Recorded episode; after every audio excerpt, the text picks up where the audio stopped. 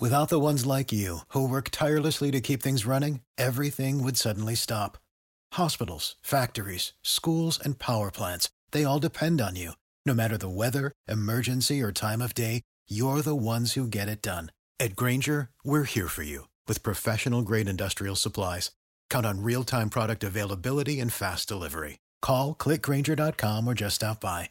Grainger, for the ones who get it done.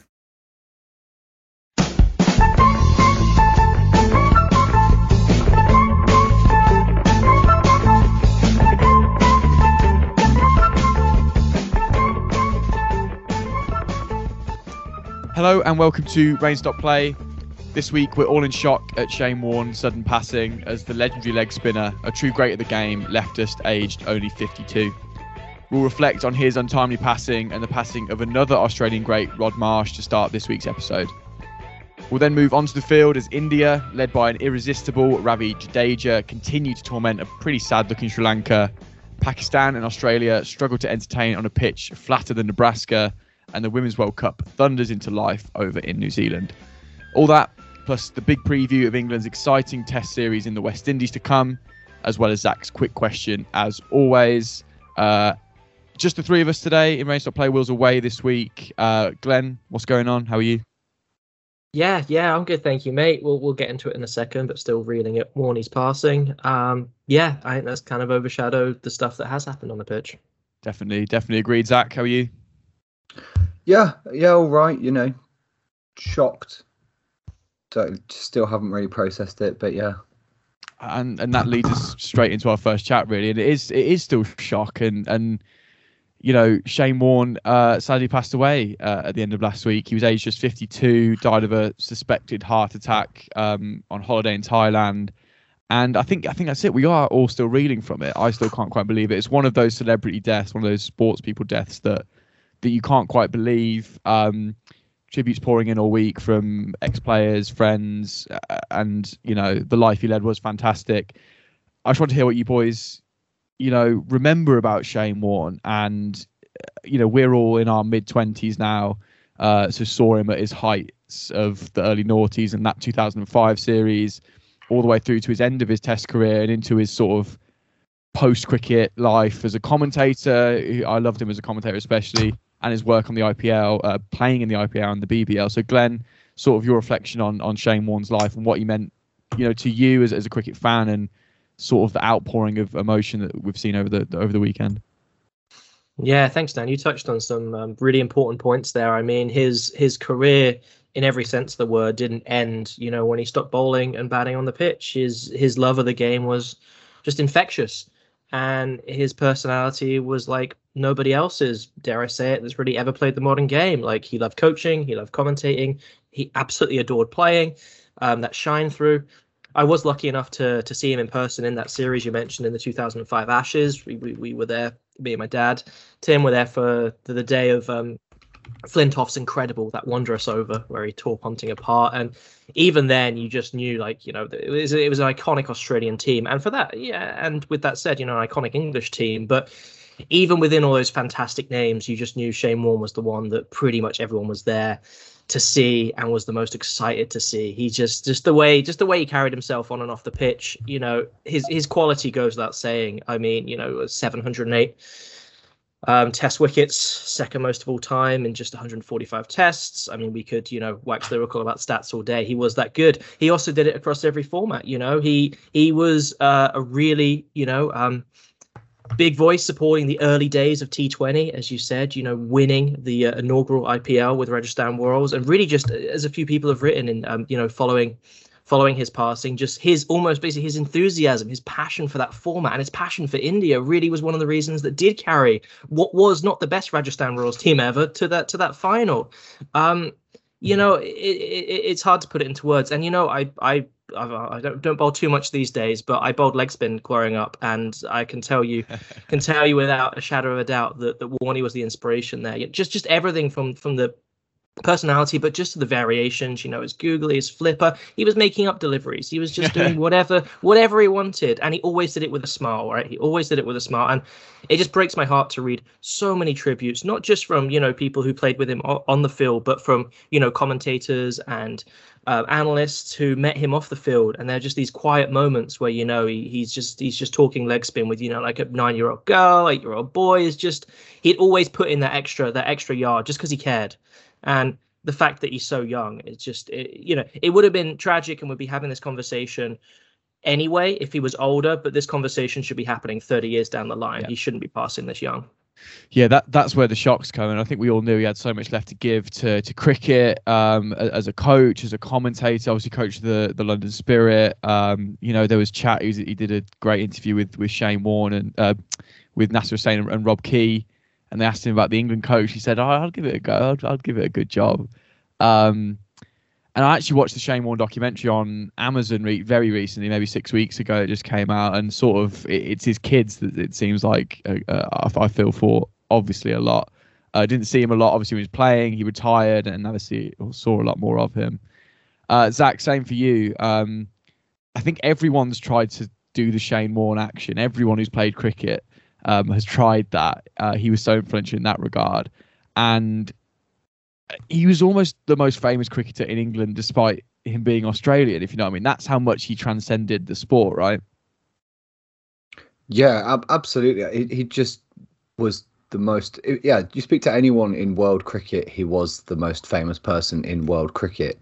You know, because of how much of a, you know, just a character and a showman, and how it wasn't just it wasn't just that obviously he was amazing at what he did, but there was so much more to it. There was the way that he kind of, I mean, the way he set people up, and it was, you know, I, I think it illustrates quite well. And the the one of the moments that I really enjoyed, because, you know, like you guys, only caught really caught the like latter end of his career, the B B then the B B L when he was like mic'd up, and he was. This was when he was like yeah. really old, and he sets yeah. up McCullum. He says, oh, yeah, I think he's going to try and sweep me, so I'm going to just flip a, put a flipper through quickly. And he just does it, and it works mm-hmm. perfectly. And obviously, it's not like he's, it was, I'm going to do this to some some nobody who who's playing for, who's playing in the Big Bash. It's Brendon McCullum, you know, another legend of the game. For me, the thing that interests me is you say about transcending sport. I think for our generation, he he kind of just was Australia.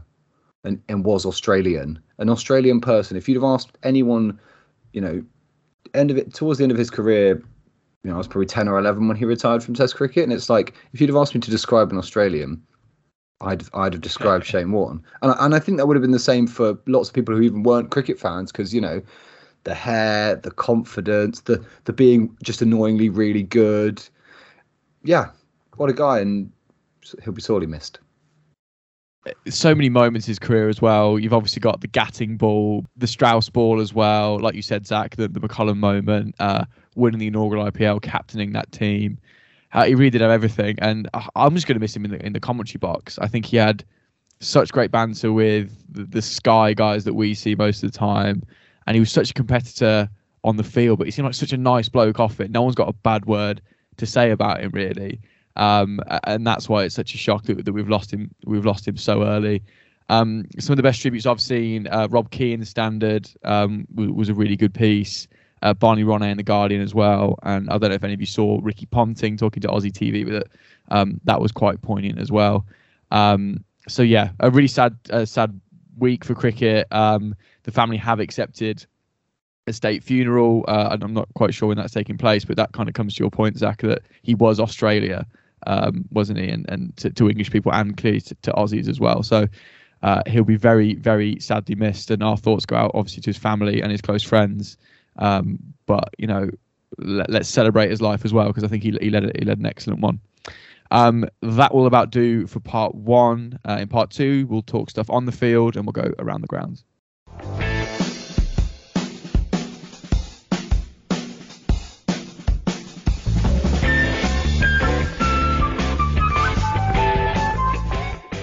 Okay, welcome back to part two. Um, we're going to talk stuff on the field now um, and go around the grounds. Lots of Test cricket going on, and we're going to chat about the Women's World Cup as well, update you on what's going on down in New Zealand.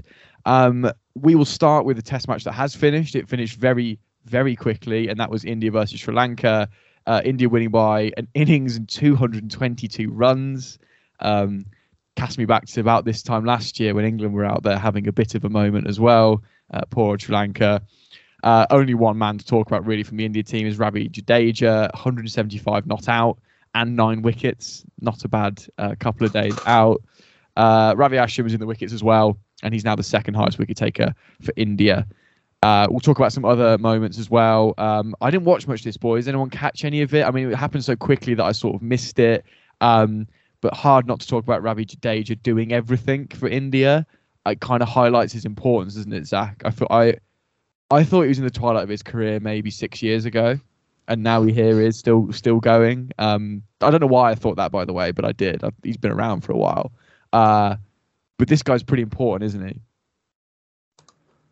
Yeah, he's such a legend, and I feel like he's he's kind of, because he's been injured a fair amount in the last year, it, we've kind of forgotten about how good he is as a Test cricketer. Uh, he he should be in this side for his batting alone.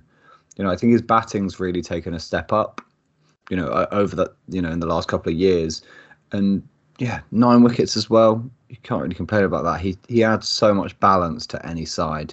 There's lots of people debating on Twitter whether, oh, he, saying he's better than Ben Stokes or he's not, and it's like, I, I don't care. Can't we just can't we just enjoy the both of them? Do we need to argue about these things? I I look you look at the scorecard, and it's a shame. If you just said to if you just said to Sri Lanka, out of the out of you know in that first innings, only two right-handers are going to go past fifty. And neither of them are going to make centuries. You'd be like, oh, yeah, that's okay. And then you'd be like, uh-oh, wait a second. What are those two two left-hand guns going to do to us? And, yeah, Pant ball, great fun. Of course, he was going at a runner ball and then got bowled. But what do we expect? It's great. And I can't believe that this lad ever had doubters. I know, I'm sorry, Jadeja, I know. But, yeah. Do you remember when Pant had doubters as well? That was a bit of a weird time because Sri Lanka had a little, I call it slim in. They were what Adam like two hundred for two hundred twenty for four, maybe something like that. Yeah. And then, you know, you're like, that's okay if you go bang bang, you into the tail, et cetera. And then obviously Pant ball occurred. Um, again, Will Will's not here this week, but he tweeted how, you know, obviously it was quite sad that Pant got out for ninety-six. You'd love to see him get a ton, but you just don't mind. I, I don't. Pant could get out in any way possible, being stupid or getting done by a Jaffa, and you just go, that's fine. That's the way he plays. That's how he got to ninety-six so quickly. I, you know, stats don't back this up, but for me, he makes, he is just better at batting in Test cricket than anyone else is in the world. I, you know, he may not look classical and he does stupid things, but he only ever gets out doing stupid things. Like, people don't really get him out by yeah, bowling. Yeah, right, there really you go. That's, not, that's a great way to look at it, actually. Yeah, he gets out because he's just tried to hit it, you know, out of the state they're playing in and then just hoiked across the line. He doesn't get out because, you know, he's nibbled at one or something. That's so true. No, you can just bowl whatever you want at him, really, and just got to hope he misses one, maybe.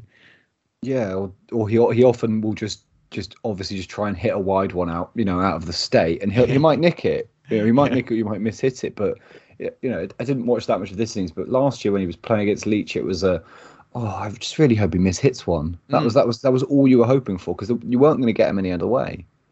Yeah, um, great to see him as always. Live by the sword, die by the sword. One thing that also struck me is just the run rate of the of the, they only needed one innings of the first innings for India. The run rate was nearly four point five um, across one hundred twenty-nine overs. So they basically played it like an extended O D I, um, which is just brutal for Sri Lanka. And as you said, an innings and twenty-two runs, uh, two hundred twenty-two runs. I mean, that's almost like another innings. You know, they don't think Sri Lanka if they batted another time, they would they wouldn't have got two hundred twenty-two. It's just so brutally lopsided this game, and I mean, you, you know why? Because you look down this, you look down this batting lineup, and pretty much everyone's contributing. You made a really excellent point there, Zach, and astute observation regarding you know the left-hand, right-hand difference. But even with that in mind, pretty much everybody, um, except I think Yadav, got past. I mean, the mid twenties. I mean, Jeez. This is an innings where everybody turned up, and I mean, even the way Sharma approached it with a um, throw it um, with a twenty-nine above a runner ball twenty-nine. Okay, yeah, sure, purists have some fair criticism to say that's not usually the way you play Test cricket. But if you can back it up with runs lower yeah, down the order, yeah. if you can do it, then absolutely why not do it? Because from the first ten overs, already the Sri Lankan bowlers on the back foot, right? That you're just setting, you're setting the tone for the innings. And then although, yeah, the top four, only one person got past fifty-eight. And I think Kohli will be disappointed not to push his forty-five into a fifty.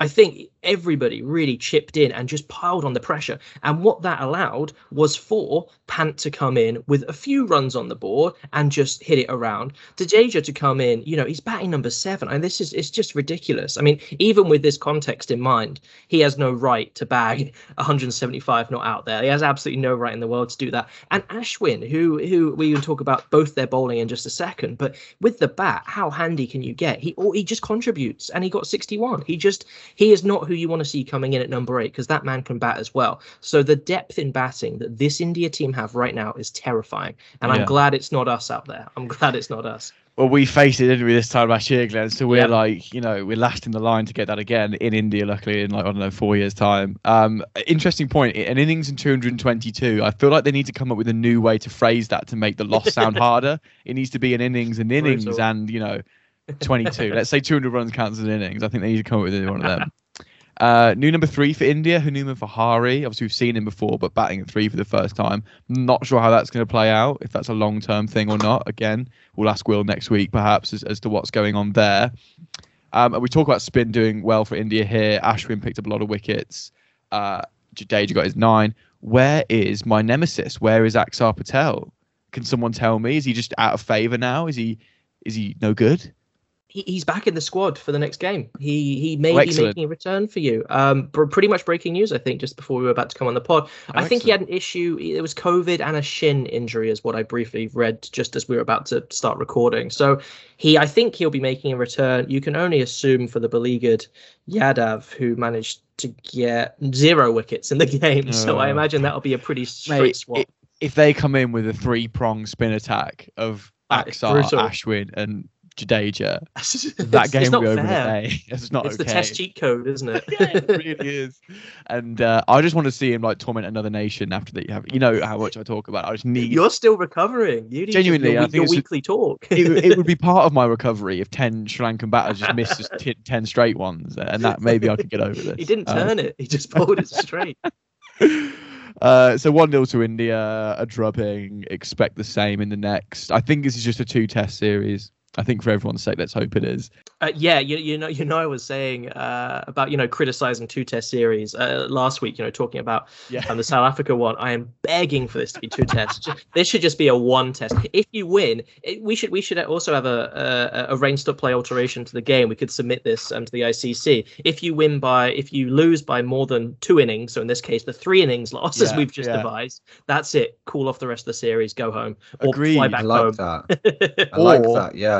Yeah, if you if yeah if you lose a test match by a certain margin, it's done.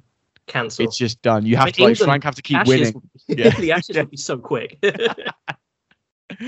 uh, excellent. Don't know when that te- second test starts. Don't think I'll be watching much of it. Sorry, India fans. Um, you know, enjoy it. Enjoy the winning. Uh, let's move on to uh, what we thought was going to be a more interesting game, but but hasn't turned out for. For reasons nobody could control, which is the pitch, uh, which is Pakistan versus Australia, highly anticipated tour. Um, Australia not playing there for best part of twenty-five years. Um, all of this stuff building up to it, and it's been a snooze fest. Um, Eleven wickets fell in four days. Before that, before a big flurry at the end of uh, day four, uh, there's been a combined batting average of eighty-four. For, for every player uh, for, across both innings, which is the thirteenth highest in Test history. I think of all the Test matches that have been played, we've got this.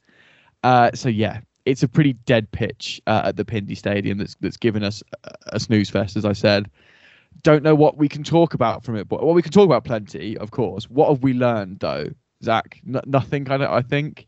I think you were quite shocked that Imam-ul-Haq was playing again. Uh, I remember you putting in the group chat the day you got his turn. You're like, "Oh, this guy's around again." I think I was. I think I was the same. Yeah, I, that was. I've watched a bit of this, a bit of this Test match, a bit more than the India Sri Lanka one. I, I haven't watched too much of it, but I, I watched him get his hundred. I turned on when he was on about ninety-six, and that was nice to see. But he was on ninety-nine for a long time, and it was it was quite funny because it was he really really wanted it. It was I think twice he he chased at balls. Mitchell Stark just it was just. So wide, it was just like bowling like good length balls, but like two feet outside off stump and he was chasing at them, and then afterwards he'd just be like head in his hands like what am I doing? But yeah, I said in our chat, I don't think he's played for Pakistan since the twenty nineteen World Cup. He definitely has, but in my mind, yeah. in the bits of Pakistan cricket I've seen, he hasn't. And he gets lots of he gets because yeah. I remember him vividly at the World Cup. Don't know why. I think it's because I watched a lot of that World Cup. But since then, have I seen him in a Pakistan shirt? No, not to my knowledge. Yeah, I, th- I think he was also, you know, not that good in that World Cup, and there was lots of chat. There's always been lots of chat about him being he, he's he's Inzamam's nephew, so there's always lots of chat about him. Oh, he only gets in the team because you know who his uncle is. Yeah, a bit a bit of nepotism. Um, always, always, yeah. But you know, one hundred fifty-seven, very good. Azhar Ali as well.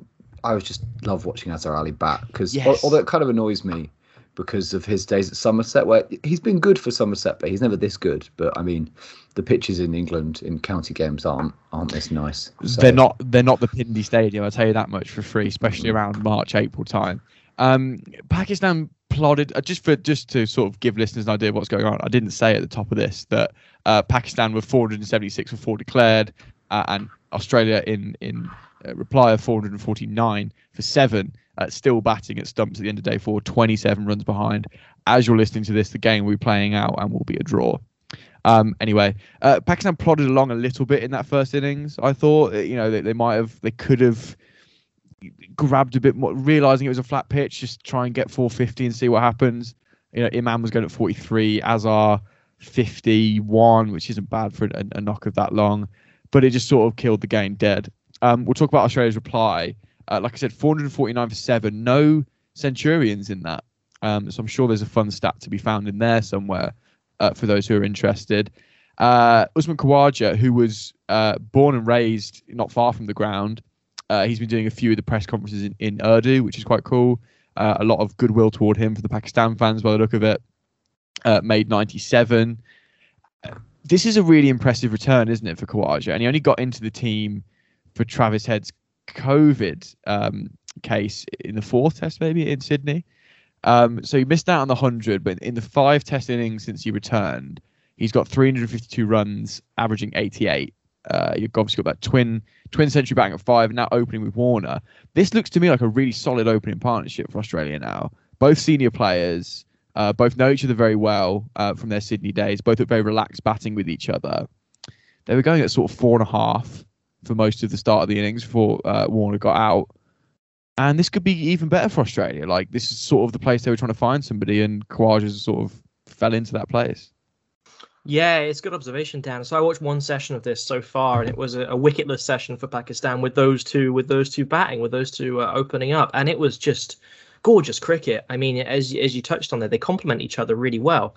Um, Warner was just having fun. I mean, I don't think I've seen any batter in, in, in recent months just like cracking jokes with players, just messing around. I know what's really nice is obviously a lot of these players have played together in limited formats for various franchise teams. So there's, you know, international cricket these days has a real lot of on, on the pitch connections that maybe you didn't have a, a decade a decade or two before. But he was just enjoying his cricket, and it was great to see. And same for Khawaja. I mean, you've pulled up the stats there, uh, which are really appropriate. I mean, he is just... Yeah, shown that maybe well, clearly it, w- it was wrong to, you know, drop him in previous years. And he's just underlying the underlining the quality he has. He's a very classy batsman. Um, he looks very assured at the crease. They both do. And yeah, as you mentioned, Dan, they have a real synergy batting together, and that you could see that, you know, it, it started. It starts really late for me. It starts for eleven p.m. is the first session. So again, I, I'm kind of limited with how much I can watch, but I really enjoyed it. I was disappointed, and we can mention it in a second, you know, just how, you know, hopeless this pitch was for, you know, an actual contest um, between bat and ball as opposed as opposed to bat, bat, bat, bat. But I, it was still fun to watch them, to watch them, you know, demolish the Pakistan bowlers together. I mean, fair play to Pakistan for pulling it back a little bit towards the end of yesterday, because they could have pretty much just been like, well, you know, we had an open run with the bat. It's clearly going nowhere. We'll just we'll just go through the motions. But no, I mean, Newman Ali's picked up um, picked up four of the wickets, which is extraordinary. And he's He's one of the one of the older members of the team. We we talked a little bit about him when he made his um, test debut. He, he's one of the oldest people in recent years to get a five foot on test debut at the age of, I think it was thirty-four at the time. He's thirty-five now. He looks about ten years older than that. He looks about he looks about fifty when he's when he's trotting in.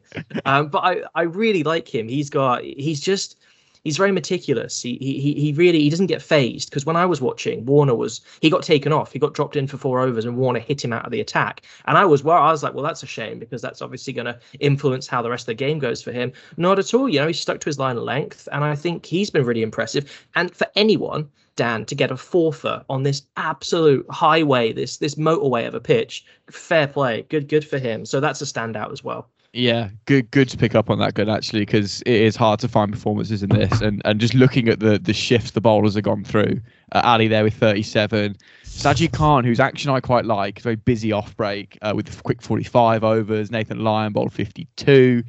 And the one bit of joy I do get from games like this is watching people who don't normally bowl bowl. You know, you, you look at the you look at the bowling scorecard, and like eight eight or nine have had a go. You're like, okay, this has been fun. See, Babar Azam's bowled an over, didn't watch it. What does he bowl? In my head, I've got a bit of medium. Just keep her up to the stumps. Bit of medium. Am I wrong?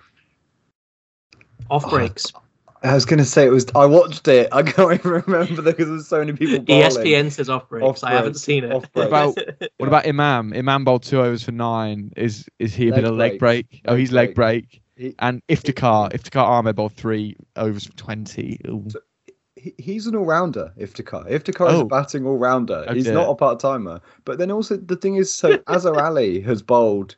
Azhar Ali bowled quite a lot more in in Test cricket than. Well, than well, than Babar and Imam, because it was both the first time they won. I think Babar's bowled a couple overs before, but like he's he's taken Test wickets, but he didn't bowl. I don't think. They're saving Maybe, him, saving yeah, him. Yeah, yeah, saving him. Yeah, because so Azhar Ali, Azhar Ali has a five has a list day fifer. Wow, he took, he took five in a in a Royal London One Day Cup game for Somerset in twenty nineteen. It was like the quarter final. He took a fifer against. What does it? What does he bowl? Is he a spinner? Yeah, yeah, yeah. He's a spinner. Oh my god. He's, Maybe he's just—he's quite old now, isn't he? Maybe he's like, you know what, lads, my shoulder can't handle that. I'm well, sorry. Well, so the thing with him is he, like Steve Smith, started as a leg spinner who batted a bit, and then obviously just got a lot better in the batting. Oh, there you go. I remember the days Great when concept. Steve Smith was that. Good stuff. Well, I didn't know that. Well, listen, we've managed to pull something interesting to talk about from I that Test match, that. and that's our service to the cricketing world. Sorry, can we just talk about uh, Khawaja's dismissal and how funny it was? Because he was on ninety-seven. So I, basically, I've watched, before today, I watched a couple bits of this Test match. I watched Imran get a century, and then I tuned in when when Uzi was on, you know, ninety-four or something, and he tried to reverse sweep. Again, was getting a bit frustrated. Tried to reverse sweep and just gloved it straight. Like, well, just, I think, it, I can't remember who caught it in the end. I think it was a wicketkeeper. But yeah, it was so bad. Was so sad. Bless him. But, well, I was going to say he'll get a go second time around, but there isn't going to be a second time around um, for anybody potentially. Who knows? Mitchell Starc and Pat Cummins might still be batting now, for all I know. Uh, how early? All right, just a, a quick question for us before we do move on to get some life out of this. How early do you shake hands tomorrow, Dan? What time? I'd do it. Gosh. I'd do it on on the stroke of lunch. I'd, I'd get everyone's hand shaken. Well, you're going to want to bowl Australia out, and oh, it wouldn't put me past it if Australia got their twenty-seven runs they need and just declared, so everything was level again. Pakistan go out and get a quick one hundred fifty. There you go. Go have a go well, at if that. You're a, I don't if you're know. a batter, you want a stat pad on this pitch. Yeah, you, if, oh, you're, if you're top you want, order, you you... If you're one of the Pakistan openers, if you're a man now, you've already got uh, one fifty-seven. You get a big red inker on day five. See you later. How's my, how's my batting average? We'll see. So many options. Oh, it's a shame. Listen, we've got two more Test matches to come. Let's hope the pitches liven up. I think this is hopefully a wake-up call to the P C B or whoever organises these pitches, just to give us something. There's a bit of spin. Uh, you know, maybe the weather's not been great. I don't. I don't know. So the weather wasn't good. I think two days out from the Test match, there was right. It was kind of all covered, and then it was something like three days out from the Test match, it was ready to play on, and then they covered it up because they didn't want it to get baked too much, so it would break down. And obviously, it just hasn't broken down at all. But hopefully, the other two places where they're playing. Karachi's the next Test. I know that. I'm not sure on the final one. I presume Lahore, but not sure. Um, they are better for just general Test. Just cricket, a result. I, I just want to see a result. Yeah, a I'm result. Not even yeah, exactly. Test cricket anymore.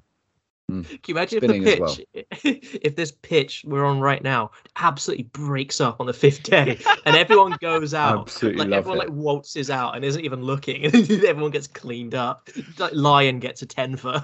Well, that, that listen, if that happened, that'd be great because you got two teams basically level, and then they both get bowled out for seventy, and then oh, what a game! At one point, uh, so uh, when I woke up today, I thought it was day three today.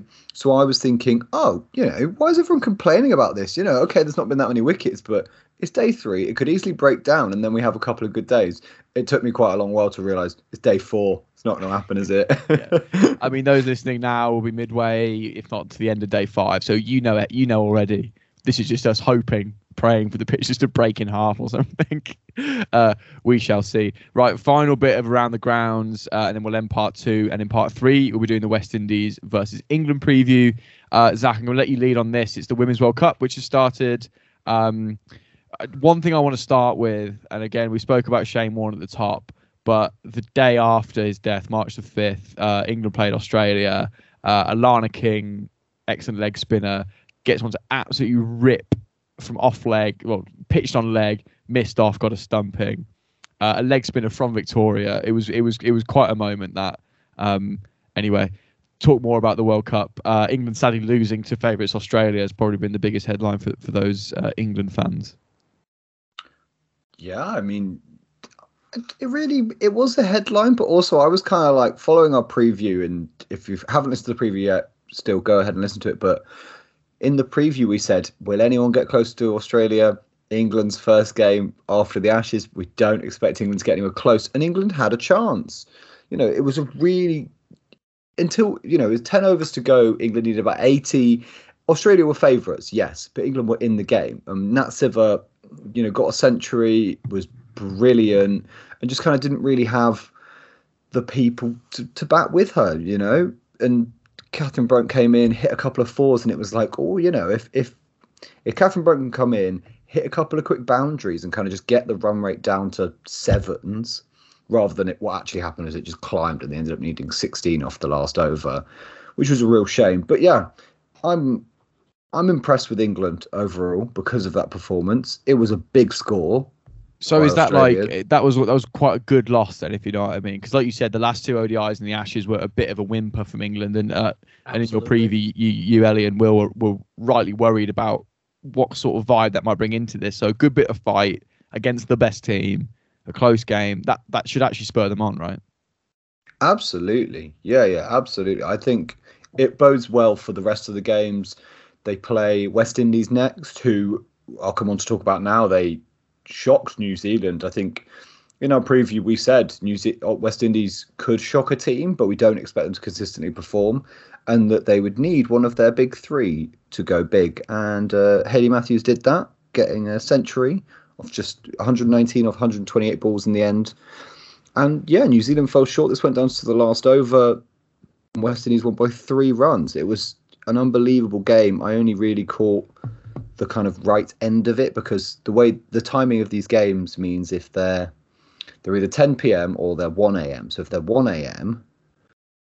or I was I was in Europe this weekend, so it was two it was two a.m. start for me, so I caught a bit of it in the morning, which means you get the last hour, which to be honest in O D I cricket is perfect. Pretty much the best part, isn't it? Perfect, isn't it? Really, it's perfect. So yeah, and there was three wickets in the final over to win it for West Indies, and just brilliant. Sophie Devine got a century as well, who Ellie, our guest, backed as top run scorer for the tournament. So that's good start for that. Then very good start. Already a better shout. Yeah, I know. Isn't it funny that we with. when we get guests on, they have much better predictions than any of us four do. I haven't done this podcast for like eighteen months now, but that you know, that's true to form for us. I love the idea of Zach being on holiday in you know France or wherever you were, wherever you were, and you're just like, and you're you just like pull out your little screen at like two a.m. and you said your partner, you're like, sorry, I've got I've got to stop the game. Well, so actually, it was I was I was in Copenhagen, and it was more that I would wake up in the morning at about nine a.m. and that wow. would be you know last hour whilst you're waking up and stuff. Perfect holiday. The, the yeah. Danes, the Danes famously love their cricket as well, so I'm sure you're everyone's biggest fan. Exactly, exactly. One other thing that happened that's happened is Bangladesh, who in the preview pod we kind of openly admitted we don't know much about. They don't play much women's cricket, basically. and they they they have they have now played two games, but in their first game they ran South Africa pretty close, and it was, you know, they got within thirty runs of beating South Africa, who are one of the favourites for this tournament. Mm. So brilliant stuff from them. They did then get battered by uh, by by New Zealand, which is a shame. But no team, and, and that was a rain-affected game as well. I don't think any team, every team that gets to the semi-finals has to beat Pakistan and Bangladesh. Bangladesh, I don't expect to beat anyone, but I already the fact that they've ran South Africa close, it's those basically those first two games made me really excited for the rest of the World Cup, because everything's close, everything's on the table. It almost seems now, because all of these teams can beat everyone, and also even Australia were ran close by someone. Well, yeah, I think uh, a I just felt bad that Bangladesh um, had to play a really angry New Zealand, and just look at the, the difference in scorecards, right? Because New, New Zealand, uh, you know, got bowled out for two hundred fifty-six against um, against the West Indies, who had that superb win that Zach said. And they only lost one wicket. They they got one hundred forty-four for just a one wicket um, in the game against Bangladesh. So I did feel for them, but I think you're really right. It's it's a good observation, Zach, that you know Bangladesh might be hopefully will be surprising people with with that first performance, and absolutely they're not expecting to beat New Zealand. What I would also say, just, you know, big picture stuff, it's been a cracking start to the tournament. I know you just really alluded to that, Zach, but wow, it hasn't been nearly as, you know, some games being as lopsided as we were potentially expecting, and maybe the New Zealand game was against Bangladesh was that. But wow, I mean, they've been close finishes. We've had some final over finishes, which is a rarity in any O D I. Um, it's been a thrilling tournament, and uh, yeah, I'm glad I, you know, I, I loved the, the preview um, that, that, that you did, and I think that yeah, it's it's lived up to its billing so far. It's been good. It's been high quality cricket, which we all expected, and I'm really enjoying. And it's difficult with the time, but I'm enjoying watching as much as I can get. Yeah, we did. We the one game we haven't mentioned that's happened so far wasn't as competitive. It was uh, India uh, battering uh, a poor Pakistan side. Well, they they did have them at one point. It was one hundred fourteen for six. India were, and I was getting so excited at this point because it was like, oh, here we go. Everyone can beat everyone in this tournament. Doesn't matter if you're any good or not. And then uh, India did come back and made two hundred forty, which proved too much. Absolutely. Even that game, there was there wasn't even a glimmer. The door was wide open for Pakistan. Their spinners did absolute damage to the top order, and it was a real shame. I think it was six and seven for India, put on a really monster monster partnership and just carried them to this total. And as soon as they were in, like, you know, the forties, fifties, sixties, lower down the order, I, I, was, I was just following it and thinking, I don't think Pakistan are going to chase this. But had they capitalized on what was a real collapse from India in the middle order, they, they it was game on. So it was a shame. But again, considering the expectation with golf, potentially the golfing quality between the two, game on right throughout that first innings. Um, so again, you, you you touched on it really nicely there, Zach. Everything to play for in most of the games so far. Yeah, I think I think it chimes in well with lots of the um, what we said in the pod, what, in the preview podcast about the kind of high variance teams. West Indies and India on their day will beat anyone, but also they could lose to anyone. But that makes Absolutely. for such a that's making for such a great tournament, though, isn't it? It really is, and um, it's fascinating that you say and you've seen that all these games have had something in them, bar the odd trouncing. So yeah, for, for those football or soccer fans who watch the English Championship, greatest league in the world, greatest soccer league in the world, uh, anyone could beat anyone. So the, you know, this Women's World Cup's the championship of I C C events. I don't know where I'm going with that. Probably a good time to wrap up part two. Uh, in part three, we'll be looking at uh, the West Indies versus England, and we'll have Zach's quick question.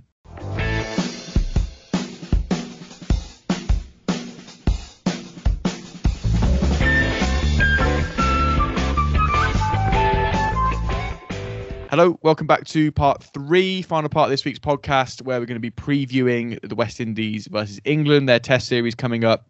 Starts today, two o'clock U K time, and we'll have your question at the end as well, Zach, of course. Um, right, so the, at the end of last week's pod, we had a bit of breaking news with regards to the the, the England twelve that had been announced uh, for a President's Game. Uh, that President's Game was a success for England, you'd argue, on, on the batting front. Uh, Dan Lawrence getting some runs, Johnny Bairstow getting some runs, Crawley, Lees with fifty, so that was all good.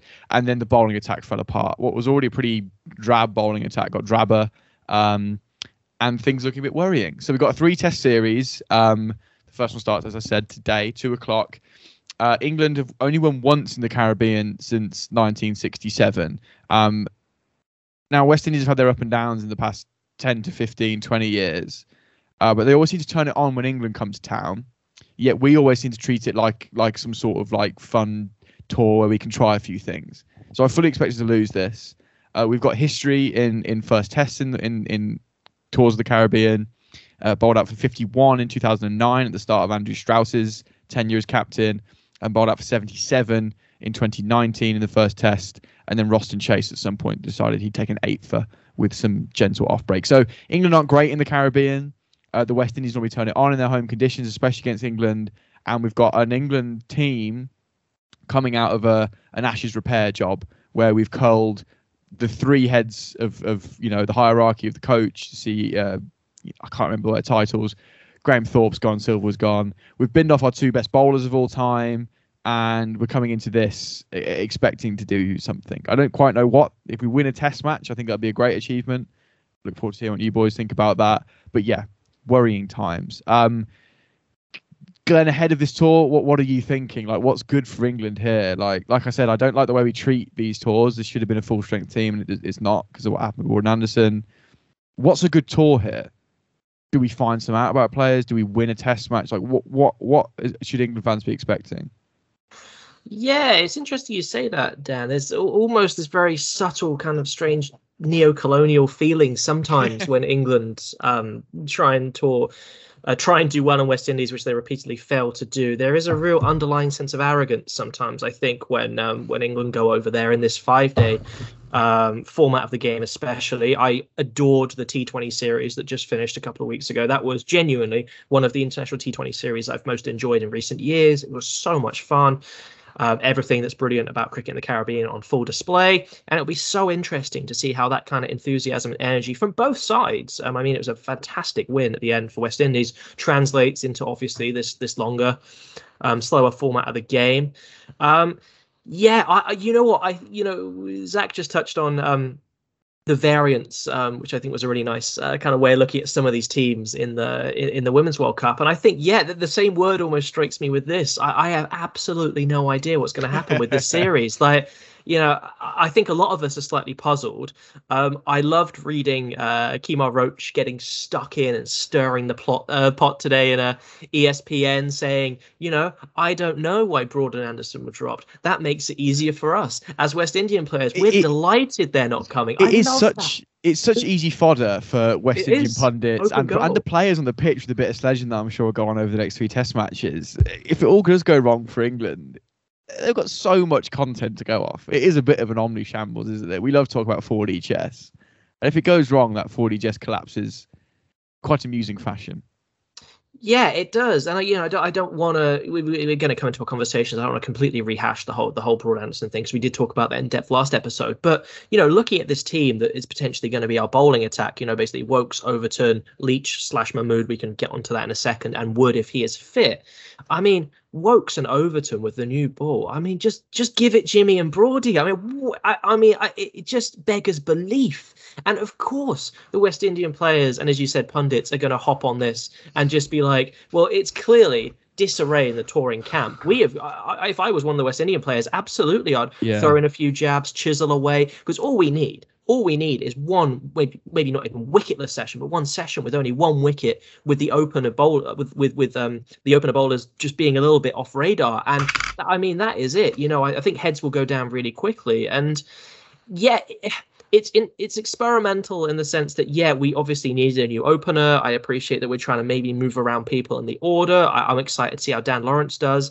But with the bowling attack especially, it is just so underwhelming. I'm not excited to see us bowl. It just is. It's just really um, just lacking imagination, and that's that. We just seem to be chasing our chasing our tail with with sorting out a, a good English Test attack. With with no disrespect to Overton and Wokes, who are good bowlers on their day, it does seem just strange to come out of this Ashes debacle and give those two the new ball. Yeah, and I, I, they are underwhelming, and I don't think that's offensive to say that. It's an underwhelming new ball partnership. That we're suddenly thinking, right, is this is this the future? Is this our broad post-Broad Anderson world? That can't be a good thing. Um, Zach, what do you think of this bowling attack? Because for me, actually, one to seven, and it's going to look like this, we're, we're fairly certain, no, we are certain, is Crawley, Lees, Root, Lawrence, Stokes at five, Bairstow six, Folks at the gloves at seven. I don't mind that at all. I think that's actually quite I exciting. Agree. And yeah. if that if that comes off, why can't that be quite nice and solid? But that bowling attack, so we go Wokes, Overton, Leach on Mahmood and Wood. Yeah, I've got, I can't even, I can't even come with a, with, a, with a question there, Zach. What, what do you think of it? It's probably a good one.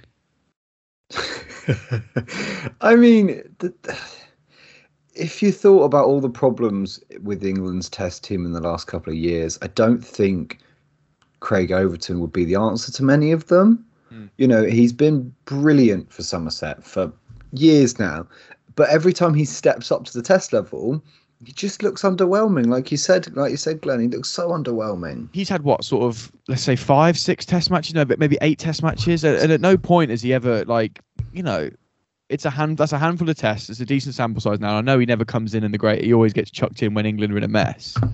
But at no point has he ever like won a Test match or influenced a Test match particularly greatly. So why do we expect to do it now? Yeah, and in addition to that, you know, we've got we've got in the notes here. So obviously, you know, Robinson missing out because he's unfit, and that. These fitness issues, it seems to be kind of a recurring back spasm. And again, you know, I'm absolutely no um, no medic, I don't know, no doctor, but his his fitness must be like a genuine concern just for him. You know, I'm not I'm not in any way having a go at, at, at his, you know, personal fitness, whatever. It's none of my business. But for him to consistently either pulling up during a Test match, which in a way is the worst of both worlds because then we're a bowl of light, or pulling up, and I feel for him here especially, just before he's meant to be playing a Test in about forty-eight hours time. It's rough. And my real worry is, right, Dan, so looking at this team, right, we're going to be having a four-man attack, and if Leach is there in, in the place of Mahmood, we have three seamers and one spinner, which already is a little bit worrying because we don't think Stokes is going to be fit enough to bowl. If maybe for the next Test, Robinson is part of that four-person attack, and he does pull up during the game in maybe the second or third session. Once again, we're going to, we're going to be playing a Test match with effectively three bowlers, and I don't know how that can't be, you know, a, a real concern for the selectors. I assume it must be, because four bowlers for me isn't enough, especially in, in, in conditions that we're not used to. Um, and of those four bowlers, for us to choose these, it, it just it worries me. I, I just I wouldn't be worried if I was a West Indian batter. I just wouldn't. I I agree, Glenn, and I do. I, it's it's so just so uninspiring. I Mahmood is inspiring. I really like watching him, it, particularly in red ball cricket, even more than white ball cricket. Even though he doesn't always get in, you know, that that Lancashire side, he doesn't have the best record really in. in first-class cricket, but he's quite exciting. We're just he's looking just for that, he's looking got a bit for that about X factor, him, aren't we? And he, he is yeah. that. And it's good, it's going to be fascinating to see if they pick Leach or not, because England are famously bad at reading pitches. You know, see Ahmedabad, see most of the Ashes just gone. Um, Zach, do you think they'll read the pitch right again? You know, just generally, are they, I, I can't read a pitch. You know, I'm not, but I'm not a Test cricketer or a Test coach. Um, And if they read it wrong and they go without the spinner, you know, maybe Root can do a job. We did pick up a few. And, and Lawrence did pick up a few in the President's game. So maybe they'll do that again, where they start relying on part-time spin. Or do you think they'll go with spin and say, Leach, here you go. Probably for the first time, can you be part of a four-man attack? Do you want me to tell you exactly how it's going to go? Yes, later please. Today? Is this like, exactly is, this, is this the, what what England are going to do? Not what you what want, England are what England, do. How England yeah, yeah. think. You are quite good at this. Go on. So, so first of all, worth noting, it has the, the pitch North Sound, the, the Civilian Richards ground.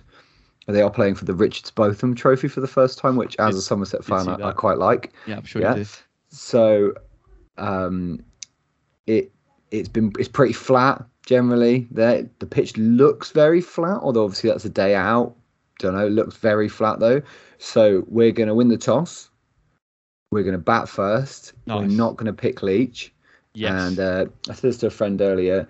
Zach Crawley's going to score six from six. It's going to be an um, a, the most beautiful, the most beautiful drive you've ever seen. But then obviously he'll nick off. Alex Lees is going to get twenty-eight from about one hundred balls, and it's oh, going to yeah. be like, oh, okay, there's potential here. Yeah. You know. Deadly. Yeah, drop the anchor, there's potential. Hard runs, he scores hard runs, and we're going to be bowled out for less than two hundred.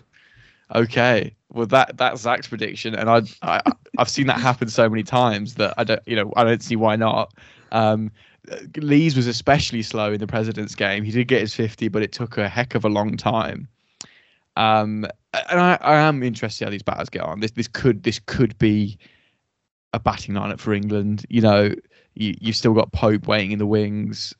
Uh, I can't think of any others. You know, a Hamid or Burns to come back, Milan to come back, earn their place back maybe. But why not, not this be our top? Why can't this be our top seven for the next three years maybe? Yeah, the Pope one's interesting because it's like they've. Uh, he, I, I'm surprised they didn't either fully back him because obviously he's not done it at Test level really, has he? He had that one innings in South Africa. He looked awful in the Ashes, but he's just been so much better than anyone else into county cricket for, you know, three or four years now. Just not even like a bit better. So much better than anyone else. And part of that, okay, is that he plays at the Oval. But he's still better than everyone else away from the Oval. Statistically, statistically, he can't. He clearly can't do Test cricket, and I no. think they're, they're pitting him and Dan Lawrence to the death, aren't they? That that's pretty much it. But if he's not going to play, say, all right, have have a few weeks off. Don't come to the West Indies. Have a few weeks off. You've obviously you probably you're probably not in the best place mentally after how much you like. The Ashes was a struggle mm. and the media attention of it. Have it off. Go back. Score bucket loads of runs again at the Oval, and we'll have you back in in the summer. Because if you know if they're gonna or back him, say right, well you know you are you are the best batting talent in England, so we're just gonna just play going. you. Yeah, we're just gonna keep going. You will you'll get there. That's fair. And listen, England aren't great at treating players, are they? Really look at Jack Leach, the amount of drinks he's carried over the past few years, and he might again uh, today as you're listening. We, we we don't know yet.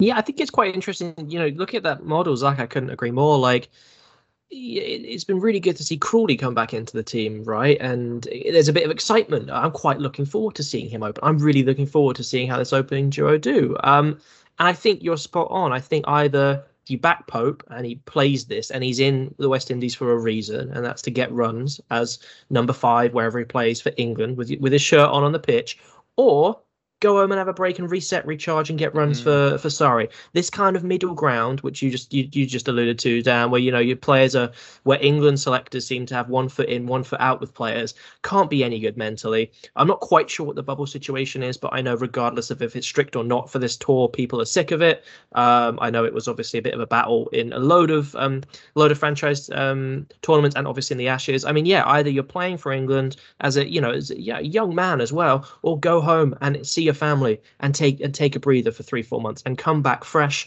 with a stack of runs in the summer. This halfway house isn't helping him, I don't think.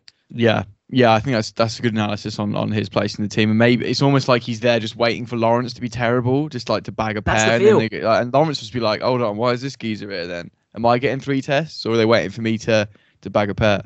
That's precisely what I thought. It can't do. Yeah, yeah. Again, you've got to have competition in the squad. Yeah, of course. And if there's an injury, I'm not. We're not saying send anyone home if they're not playing the first game. That's not what we're getting at. But for Lawrence, yeah, it's not as if he's being backed to the hill one hundred percent. If you know, Pope's literally bringing him a drink when he's when he's out there batting. I, you know, I can see I can see what the selectors are doing. Like, you know, we want our best squad, is well, arguably our best batting squad there at the very least. Let's let's have that caveat. Um, but you know, again, it does seem to come with this kind of real um, ignorance once again of, of of how players feel as humans and for their mental health as well. Yeah. Well, it's going to be fascinating to see. Uh, talking about injuries really quickly, I just did a list of um, the injured slash left out list of England bowlers, talking about how underwhelming this attack is. Obviously, Broad Anderson left out. We have Jofra Archer injured, Sam Curran injured, Ollie Stone injured, Bryden Carse, who I read would have travelled if he wasn't injured, also injured, and now Ollie Robinson's pulled up. Mark Wood was suffering with some illness, and you know, although he has proved his, his fitness over the past year, I'd say um, he can he can fold over at any point. You know, the, the the stresses he puts his body through, so it's worrying. Listen, it's going to be interesting to see. I just hope England play some competitive cricket because it feels like a long, long time since that happened, and I want to be excited about a couple of players again and and celebrate a win, and talk about a win again, and not do the. Uh, the post-mortem every podcast. We shall see. Uh, Zach, really quickly, could you give us a lowdown on West Indies and what they're looking for uh, coming up in this series? Because again, they're quite good against England at home. I'm sure they're expecting to win this. Um, who should we look out for? So England fans who don't watch that much of the West Indies will be happy that Roston Chase, who took eight for last time we were here, isn't in the squad. Ooh, he's we've, the Axar Patel of the Caribbean, isn't he? He is. We've talked about we've talked about him on, in recent podcasts as to why he's not in the squad, because he was that one of those two players who had a worse average over the last couple of years than uh, Pujara and Rahane. It was eighteen, it was just, wasn't it? He was averaging eighteen I, over two years. Yeah, I think it might. Yeah, yeah. Over, it was two years. It was two years. Yeah, I, I bet it was like of anyone to have played a few tests, but like it's awful. It was. It, he was just in the side because he bowls a bit of spin, lads. Don't forget, he bowls a bit of spin. But then also, although he looked, you know, like the best spinner in the world against England, his he's not taken that many wickets with the, with the spin either. Just underperforming generally, really. Other than that, uh, John Campbell, who uh, scooped. Uh, Stuart Broad in like yes. the tenth over last yes. time England were there. I remember him. Supposedly he's going to open with uh, Craig Brathwaite, who Love obviously Craig Brathwaite, is by the way. Star. Love, yeah, Craig Brathwaite is a proper plodder, but I like I like him for it. And I, I yeah, seeing him again. I feel like he's. It seems like he's had just so many partners at the top of the order, and he's just there, bashing them out. It, it, and he's always very close to. Whenever I look at stats for kind of openers over the last two or three years, he's right near the top. Like, you know, he's done better than any England opener has for a good while. Other than that, they've got a few names who England fans might not be that aware of. And Nkrumah Bonner kind of came into the side over the last couple of years. It's been all right, batted quite well. I think he's probably one of the, if you spoke to a West Indian fan, they'd say that he's one of the people they're most excited about, but still young. Kyle Myers hit an unbeaten two hundred in that winning chase against Bangladesh last year, that was, you know, unbelievable on, on, on test debut as well. I think, again, like England, well, no, not like England in this test, but generally their bowling is better than their batting. Azhar Joseph, I remember him in twenty twenty. I feel like he's kind of taken a further step up and is now more of a, not necessarily an attack leader, because they've still got, you know, Kemar Roach, who we've spoken about. Sorry, on, on Kemar Roach, when you brought him up, Glenn, sort of stoking the fire, I thought he was a pundit now. Just, just that's why I referenced pundits. I didn't realise he was still knocking around. It's because he did some comms at some point for someone. And it was obviously because he was, it might have been some franchise T twenty cricket that he doesn't play anymore. Did not realise he was still knocking around the test team. Good for him. Like watching him play. He's great. I love the watch. We watch later today, later today, six for forty-five. Well, as part of your... Uh, yeah, yeah. That's part of it. That's part um, of it. He loves... He loves Spe- playing England, I think. No stats to back that up, but I feel like he loves playing England. He always gets wickets when uh, he seems to, doesn't he? He loves playing in England as well. He got eight yeah. for forty for Surrey back in the day. Yeah, so he... yeah great shout. Um, so, so what? I look forward to watching him playing, because I presume he wasn't playing anymore. So that's a little bonus for me. Um, I recommend it. Forget people play, see him play again. Go, oh, this guy's playing again. Uh, all right, we did. Zach, you did your very specific prediction for um, day one today, as you're listening. Uh, let's have series predictions. I'm going to go first because I'm talking right now to get the good prediction out of the way. two one to the West Indies. Zach rolled his right, eye. I'm going different. No, I'm, I'm going to I'm going to stick with that, but I'm going to I'm going to give you some details. We're going to lose the first test like we always do yeah. because obviously we're going to hit less than two hundred. Yeah. You know, it'll be go to four innings, but it'll be, you know, they're chasing nothing in the final innings. Second test, Barbados, loads of England fans there. We're going to come back roaring. Everyone's going to be like, English cricket's back. We're brilliant again. There's loads of Barmy Army. It's all a big party. It makes everyone in the whole country wish they were in Barbados because England are good and it's a good fun. And then we're going to go to Grenada and we're just going to lose and it's going to be pretty embarrassing again. I like these, Zach. Keep bringing very specific predictions to the table. I enjoy this more than just a series result. Um, Glenn, either go hard specifics or just give me a series result, whatever you're comfortable with. Uh, two nil West Indies with a hard-fought draw in Barbados. Nice. Very good. I think I think we've got a chance of something happening there. Um, let us know your predictions. You can tweet us at rain stop pod or find us on our Discord channel. Uh, the link is at the top of our Twitter page. Um, three tests coming up. Exciting. Uh, before we end this week's podcast, Zach, quick question time. Now, should we address the shambles of last week? Um, because uh, I didn't help you out by thinking that D was like one you made up on top of your head, because we think that was the correct answer. When was the first test match played, Zach? What year was it? The first test match took place in eighteen seventy-seven. The oh, so answer it... I gave as D the one that I thought I was would... fake, but it was the actual answer. Okay, yeah. well, yeah, well that's so that completely right. your fault. Nothing to do with me. Nothing to do with me. No, though. But to be fair, if I'd shut up, uh, we we might have got away with it, but well, we didn't. Okay, eighteen seventy-seven. Good, good bit of knowledge actually. We should all know that as cricket fans, right? Let's keep keep that one up there. Uh, and this week's quick question to leave us uh, leave us for this week. As we've mentioned previously on the pod, the late great Shane Warne captained Rajasthan Royals to the first I P L trophy, but who did they beat in the final? Good question. Can't say I was watching I P L cricket in two thousand eight.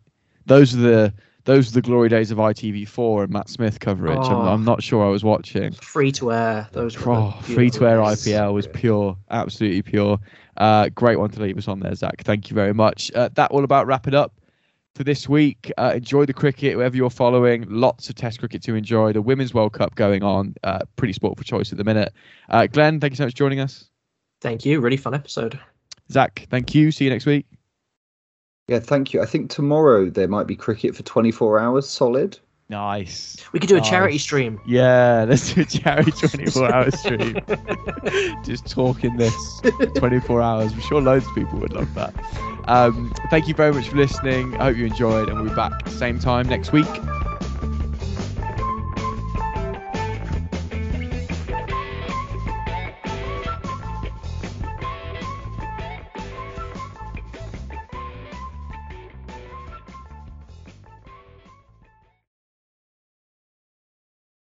When you make decisions for your company, you look for the no-brainers. And if you have a lot of mailing to do, Stamps dot com is the ultimate no-brainer. Mail checks, invoices, documents, and everything you need to keep your business running.